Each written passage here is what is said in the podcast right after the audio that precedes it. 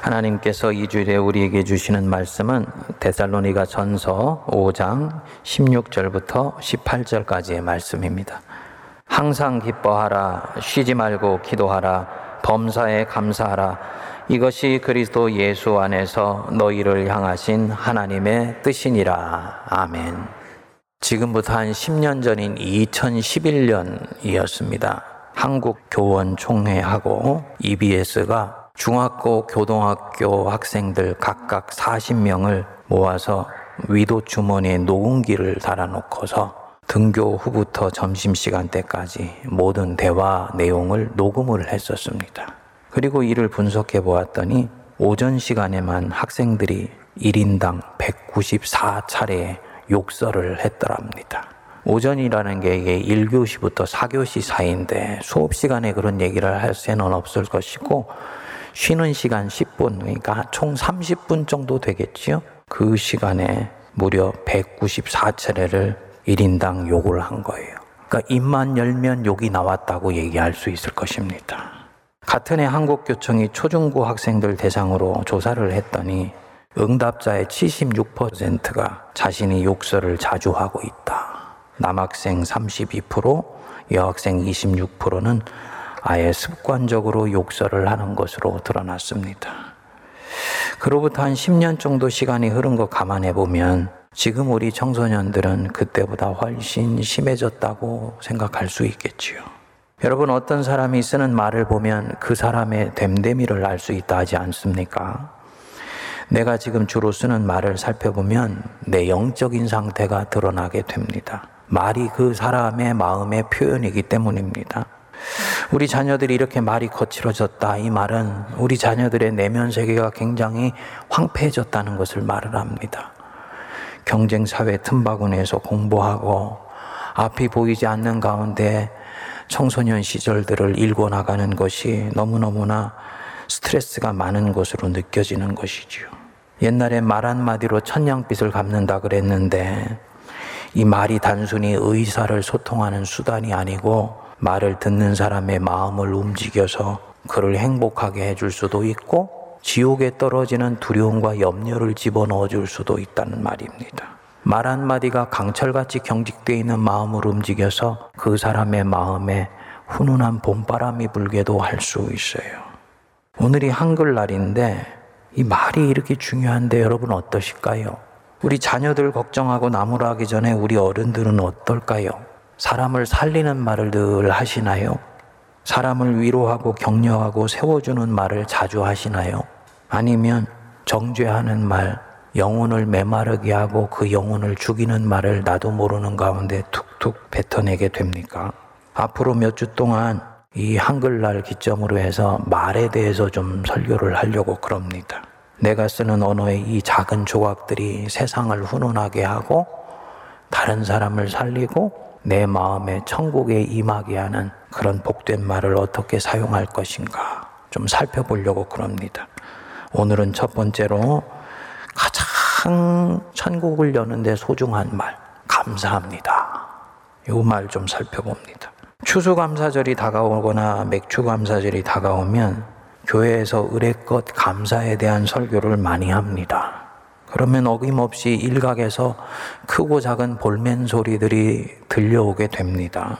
왜 감사를 강요하냐 하는 거지요. 감사는 내면에서 우러나는 긍정적인 마음이 밖으로 표현되어 나오는 것인데 왜 감사를 억지로 강요하는 것 같지 않냐라고 불평을 합니다. 맞는 말이지요. 일리가 있는 질문이지요. 감사할 거리가 없는데 어찌 감사를 합니까? 감사합니다. 참으로 고맙습니다. 이 말은 누군가의 강요에 의해서 표현되면 안 되는 것이지요. 내 안에 감사할 이유가 분명히 있고 감사하는 긍정의 마음이 조성되어 있으며 감사할 대상과 이유가 명료할 때 감사하는 거지요.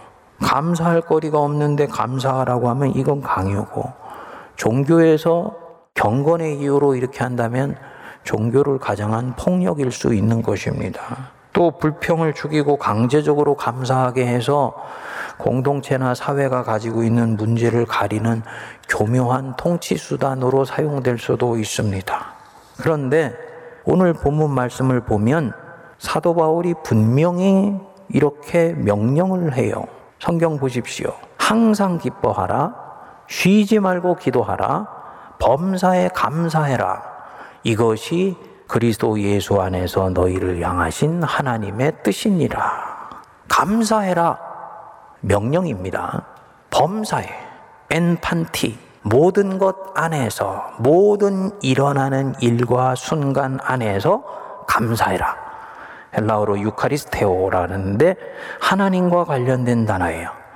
하나님이 내 인생의 모든 순간에 하시는 일이 선한 것을 믿고 감사해라. 이 뜻입니다. 여러분, 우리가 이런 명령을 대할 때는 한 가지를 늘 유념해야 됩니다. 성경에 나오는 모든 명령은 절대로 일반적인 강요가 아니라는 것. 성경에 나오는 모든 명령은 그 명령을 하기 전에 어떤 전제가 있습니다. 뭐냐? 이 명령을 지킬 수 있는 은혜를 주시고 그 뒤에 명령을 하세요. 그러니까 모든 명령은 그것을 지킬 수 있는 토대와 토양을 만들고 난 뒤에 하나님이 명령을 내리시라는 것을 염두에 두셔야 됩니다. 항상 기뻐해라. 하나님 명령이지요. 우리가 기뻐하는 것이 하나님의 뜻이라는 거예요. 생각지도 않은 보너스를 타는 이 샐러리맨, 기뻐하고 감사할 수 있죠. 천신만고 끝에 아이를 출산하고 품에 안은 그 산모, 그 영혼 깊은 곳에서 주체할 수 없는 기쁨이 터져 나오겠지요. 하지만 우리가 살다 보면 반대 경우도 얼마든지 있거든요. 사랑하는 가족이 갑작스럽게 세상을 떠났다. 기뻐하고 감사할 수 있을까요? 철봉에 매달리는 심정으로 고난을 참고 견디는 그 사람, 기뻐하고 항상 모든 일에 감사할 수 있습니까? 직장을 얻기 위해서 전전근근하다가 저녁에 어깨가 축 처져서 집으로 돌아온 그 청년의 마음, 정말 기쁨이 넘치고 모든 일에 감사할 수 있겠습니까? 지금 이 코로나 때문에 온 국민이 힘들어하는 와중에 감사합니다 라고 말할 수 있을까요? 인간은 명령이 떨어지면 순종하는 기계가 아닙니다. 그렇기 때문에 주님이 오늘 하시는 이 말씀 앞에, 주님 앞에 우리는 물을 수 있지요. 하나님, 기뻐할 수 있으며 모든 일에 감사할 수 있는 무엇을 내 인생에 주셨기에 주께서 나에게 이렇게 말씀하시는 것입니까? 물을 수 있습니다. 거기에 대해서 우리 주님이 우리에게 이 신약 성경 전체에 나오는 진리를 통해서 말씀하세요. 그래, 어떤 일이 터지든 기뻐하고 모든 일에 감사할 수 있는 네 인생의 근거가 있어. 첫 번째로는 이 세계가 독생자 예수 그리스도 안에서 실제로 새로워졌다는 것을 너는 알아야 된다. 예수님이 요한복음 19장 30절에서 말씀하셨습니다. 내가 다 이루었다. 십자가에 돌아가실 때 하신 말씀이에요. 무엇을 이루었겠습니까? 이 땅에 오신 목적, 십자가에 매달리실 때 예수님이 가지고 계셨던 당신의 삶의 간절한 소망, 그거 이루었다는 거지요. 악의 권세를 이기시고 우리를 구원하시려고 한 그 뜻을 이루었다는 거예요. 그래서 이제는 그 악한 권세에서 풀어내어서 우리에게 자유와 해방을 주시고 하나님의 자녀가 될 수 있는 모든 틀들을 이미 다 만들으셨다는 거예요. 이게 다 이루었다라는 뜻입니다. 여러분, 세상에는 하나님을 대적하고 하나님의 나라가 내 인생 속에서 이루어지는 것을 가로막는 세 가지의 악한 힘이 있습니다. 첫 번째로는 죄의 권세예요. 우리 심령 속에서, 제도와 시스템 속에서 역사하는 이 죄의 권세. 두 번째로는 사망의 힘입니다. 모든 사람 속에서 이 어둠의 그림자로 역사하는 이 죽음의 권세. 그리고 세 번째로는 마귀의 세력입니다. 보이지 않지만 이 마귀의 세력이 도처에서 하나님의 일을 가로막아요. 그리고 이 세 가지 힘이 함께 공모를 해서 예수님을 십자가에 못 박았습니다. 그리고 그들은 자신들이 이긴 줄 알았습니다. 그런데요, 예수님이 죽은 지 3일 만에 실제로 부활하신 거예요. 무엇을 뜻합니까? 이제는 이 세 가지 힘이 예수의 능력을 절대로 이기지 못합니다.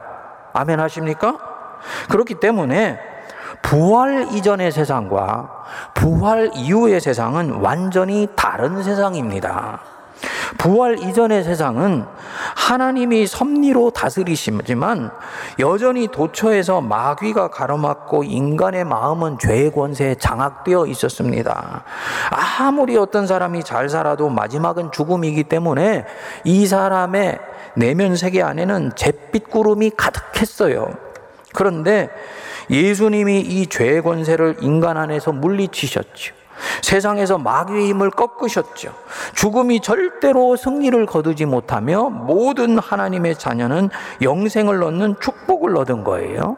세상이 인간의 내면 세계에서부터 전 우주에 이르기까지 완전히 새롭게 되었습니다. 어떻게 할 수 있느냐? 사도행전에 보면은 사도들이 가는 곳마다 예수를 전하면 능력이 드러나는 거예요. 사람들에게 묶여있는 것이 풀려지는 역사가 일어났습니다. 귀신이 떠나가고 질병이 고침을 받고 하나님의 놀라운 은혜가 실제로 선포되었습니다.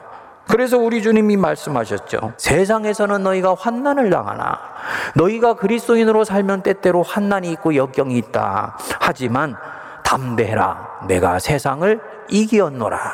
예수께서 세상을 이기셨습니다.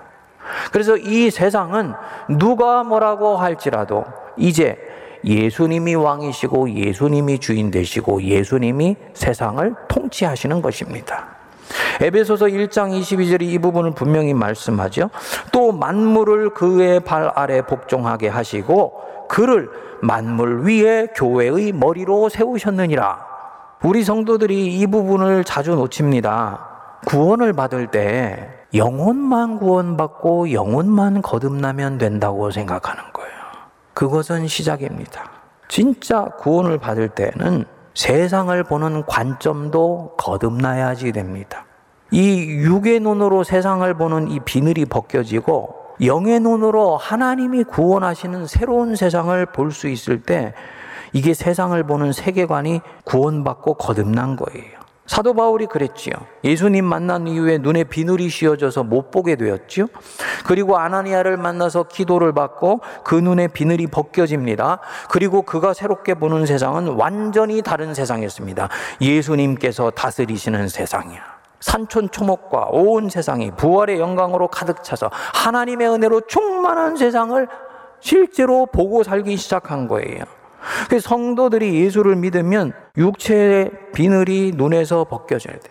영의 눈이 띄어지게 돼서 아, 예수님께서 이 세상을 실제로 다스리시고 계시구나. 이게 보여져야지 됩니다. 산천도 초목도 새 것이 되었고 죄인도 원수도 친구로 변한다. 이게 그냥 수사적인 표현으로 하는 것이 아니지요. 예수 믿고 거듭난 사람들이 그런 얘기하잖아요. 예수 믿고 거듭났는데요, 정말 세상이 다르게 보였어요. 산도 하늘도 다 나에게 얘기를 하는 것처럼 들렸어요. 그 사람이 그날만 잠깐 그걸 본 것이 아니고 실제로 예수 그리스도 안에서 변화된 새로운 세계를 거듭난 사람이 본 것입니다. 우리가 바로 이 놀라운 은혜의 세계를 볼 수 있는 축복을 받을 수 있게 되기를 바랍니다. 이 세상은 그런 면에서는 더 이상 마귀가 다스리는 것이 아니고 예수께서 다스리시는 세상이에요. 우리가 사는 현실하고 너무 달라서 우리가 피부에 와닿지 않는 부분이 있지요. 여전히 세상은 회사를 가면 사장이 다스리는 것 같고 국가는 대통령이 다스리는 것 같은데 러시아는 푸틴이 다스리는 것 같은데 아니요. 믿음의 눈으로 내가 이 세상을 보고 받아들이면 우리가 이제부터 사는 현실은 전혀 다르게 역사되기 시작합니다. 이 세상은 누가 뭐라 그래도 하나님의 은혜로 충만한 세상이다. 바로 지금 여기에서 우리 주님은 은혜로 역사하시고 계시고 나를 그 자리로 초대하신다. 무슨 얘기냐? 우리 인생은 하나님이 이미 이겨놓으신 세상 안에 살포시 초대받아서 이제 거기서부터 시작되는 인생인 거예요. 당연히 내가 사는 이 세상은 살아볼 만한 가치가 있는 거지. 전쟁터가 아니고 사느냐 죽느냐 둘 중 하나를 놓고 치열하게 싸워야 되는 정글 같은 곳이 아니에요. 안 믿는 사람은 세상을 전쟁터로 봅니다. 실제로 전쟁터이기 때문이 아니고 전쟁터로 보고 있기 때문에 전쟁터가 되어버리는 거예요. 푸틴이 세상을 전쟁터로 봅니다. 그래서 우크라이나 코밑에 서방의 힘이 치고 들어와 있으면 러시아의 안보에 위기가 온다고 생각하면서 전쟁을 그 뒤에 일으켜버린 거지요. 제가 초등학교 다닐 때 선생님이 자주 이런 말을 했습니다. 너희들 세상이 얼마나 무섭고 살벌한 곳인지 아니? 총알만 날아가 다니지 않을 뿐 세상은 전쟁터야. 살아남기 위해서라도 공부 열심히 해야 돼. 물론 선생님이 공부 열심히 하게 하려고 건강한 긴장을 주게 하려고 했었던 부분들은 이해가 됩니다만, 선생님이 우리에게 보여준 그 세계관은, 그것은 바른 세계관이 아니었어요. 안타까운 것은 무엇이냐? 선생님이 이렇게 얘기를 하고 부모님이 나에게 얘기해 준 이 세계관, 세상이 전쟁터라고 얘기하는 이 세계관이 프로그램이 되어서 내 안에서 지금까지 움직여가고 있는 것이지요. 저는 예수 믿기 전까지 정말 세상이 전쟁터인 줄 알았습니다. 근데 예수님을 믿고 나서 보니까 그분이 진짜 세상의 왕이더라고요. 내 내면만 이끌어주시는 내면의 주의가 아니고 그분은 내 가정과 내 주변과 이 세상을 통치하시는 주시고 이끌어 가시는 왕으로 계속 온전하게 통치하시기를 바라십니다. 여러분, 하나님이 누가 뭐라 그래도 이 세상을 다스리신다 믿으시기 바랍니다. 하나님이 내 인생을 이끌어 가신다 믿으시기 바랍니다. 그렇기 때문에 사도 바울은 선포하는 것입니다. 항상 기뻐해라. 너희들은 기뻐하며 살 수 있는 인생의 토양 위에서 너희 인생이 쌓아 올려져 가고 있어 라고 바울은 보는 거지요. 결국 내 믿음만 흔들리지 않으면 하나님은 내 인생을 통해서 결국은 승리를 거두세요. 범사에 감사해라, 엔판티, 모든 것 안에서 유카리스테오, 감사하며 살아라. 이유가 뭐냐? 지금은 힘들지 모르지만 하나님은 모든 것이 합력하여서 선을 이루게 하실 수 있는 능력이 있으신 분이다. 그분은 악을 활용하여서도 선을 이루어내실 수 있는 분이야. 그렇기 때문에 지금은 힘들지 모르지만 심호흡을 깊게 하고 감사합니다 주님이라고 고백할 수 있다는 것입니다. 목사님 한 분의 간증을 들은 적이 있습니다. 이분은 자신이 젊은 시절을 불태우면서 20세부터 40세까지 섬겼던 선교단체와 결별을 하게 되었습니다. 그 선교단체의 작은 비리를 지적했다고 거의 찍어내다시피 쫓겨난 거예요. 정말 하늘이 무너지는 것 같더라. 젊은 시절을 다 불태웠던 그 공동체에서 찍어내어지듯이 쫓겨날 때 그 상실감이 이루 말할 수 없었다고 그러더라고요. 그런데 시간이 지나고 보니까 그것이 축복이더라는 거예요. 하나님이 그때부터 더 밀착해서 자기 인생을 이끌어 가시는 것 같고, 그리고 본인이 서서히 회복될 수 있도록 해주셔서 지금은 아주 건강한 목회지를 선물로 주셨다. 그리고 속상하지만 자신이 섬기던 선교단체는 거의 망해서 형체만 남아있다 그러더라고요. 떨궈질 때는 그렇게 힘들었는데 하나님 신뢰하면서 바른 길 선택했을 때 하나님은 내 인생의 가장 선한 것으로 갚아주시더라는 것입니다. 무슨 얘기냐? 우리 인생 속에는 분명히 내가 원하지 않는 방향으로 삶이 전개되는 것 같은 순간이 있어요. 그건 내가 원하는 게 아닌데 라는 식으로 가는 그 인생의 순간들이 도처에 있습니다.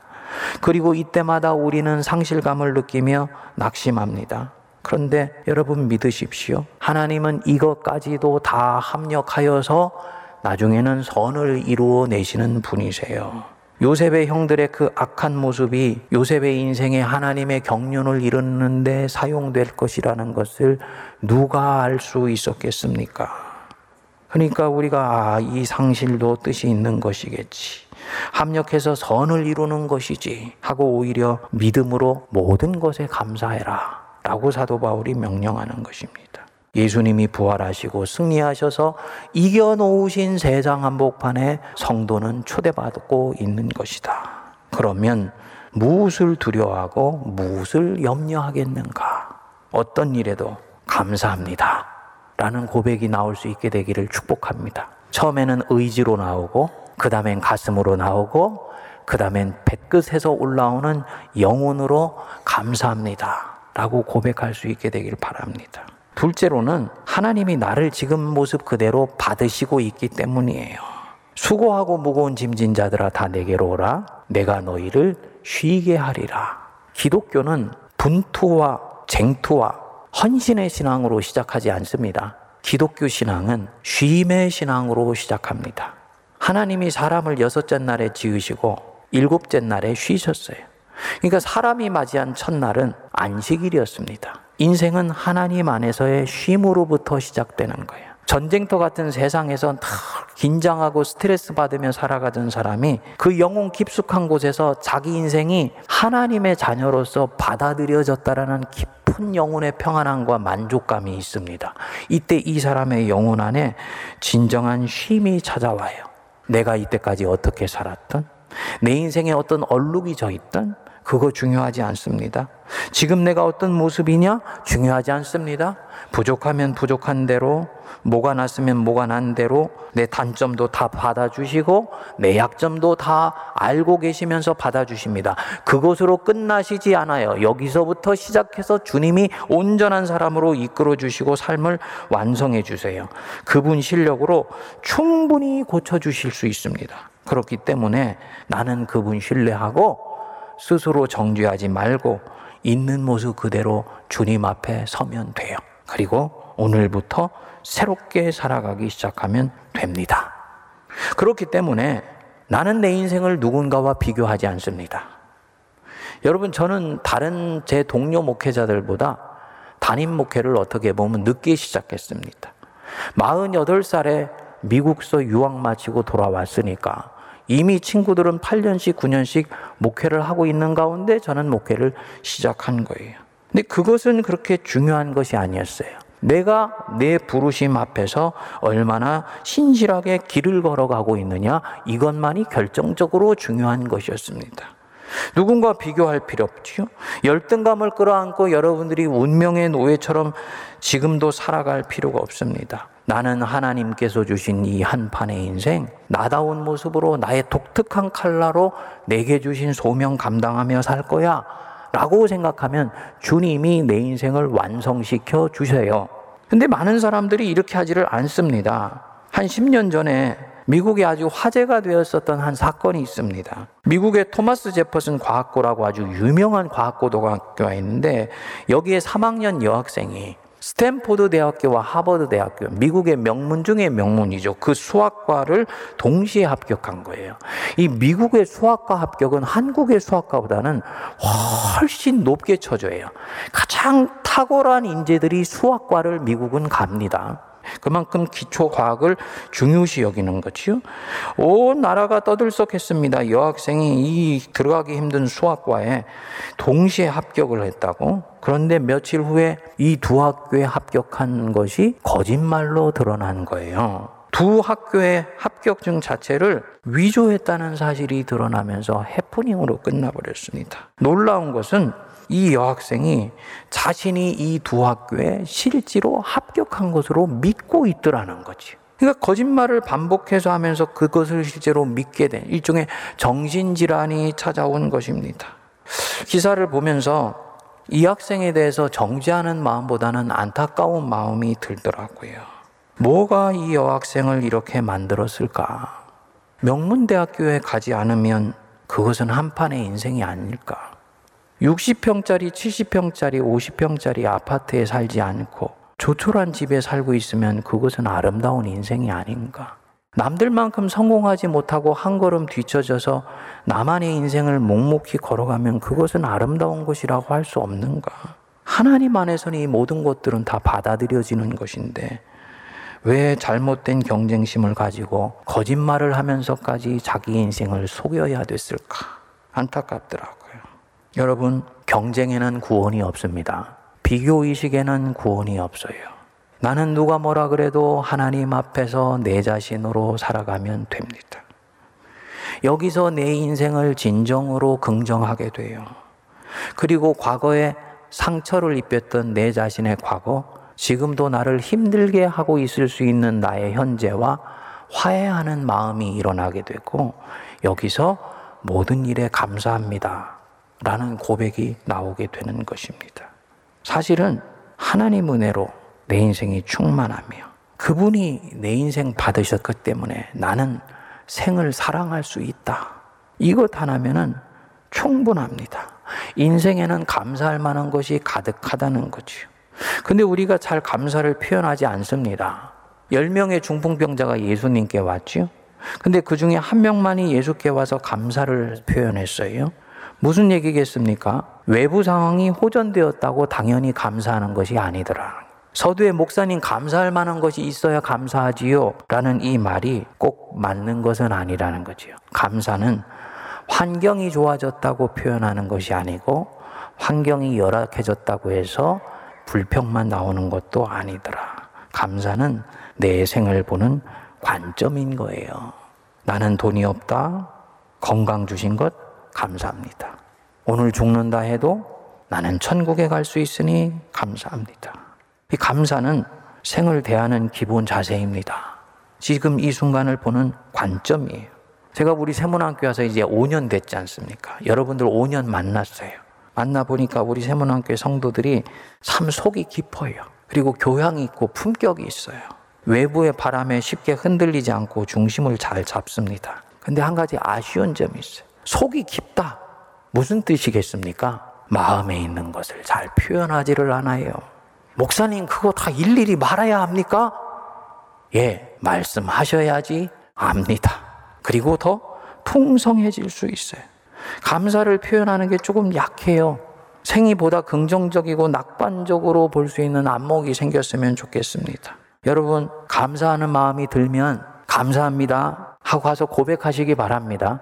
그럼 이 감사가 더 커지게 되지요. 마음이 더 풍성해지고요. 천국이 됩니다. 세문화학교에 처음 왔을 때 교회의 5대 사역 비전을 얘기할 때 목사님 이거 꼭 하면 좋겠어요. 그래서 성도들이 장로님들이 원해서 하나 정한 게 있어요. 이게 뭐냐면 사랑과 나눔으로 따뜻한 교회.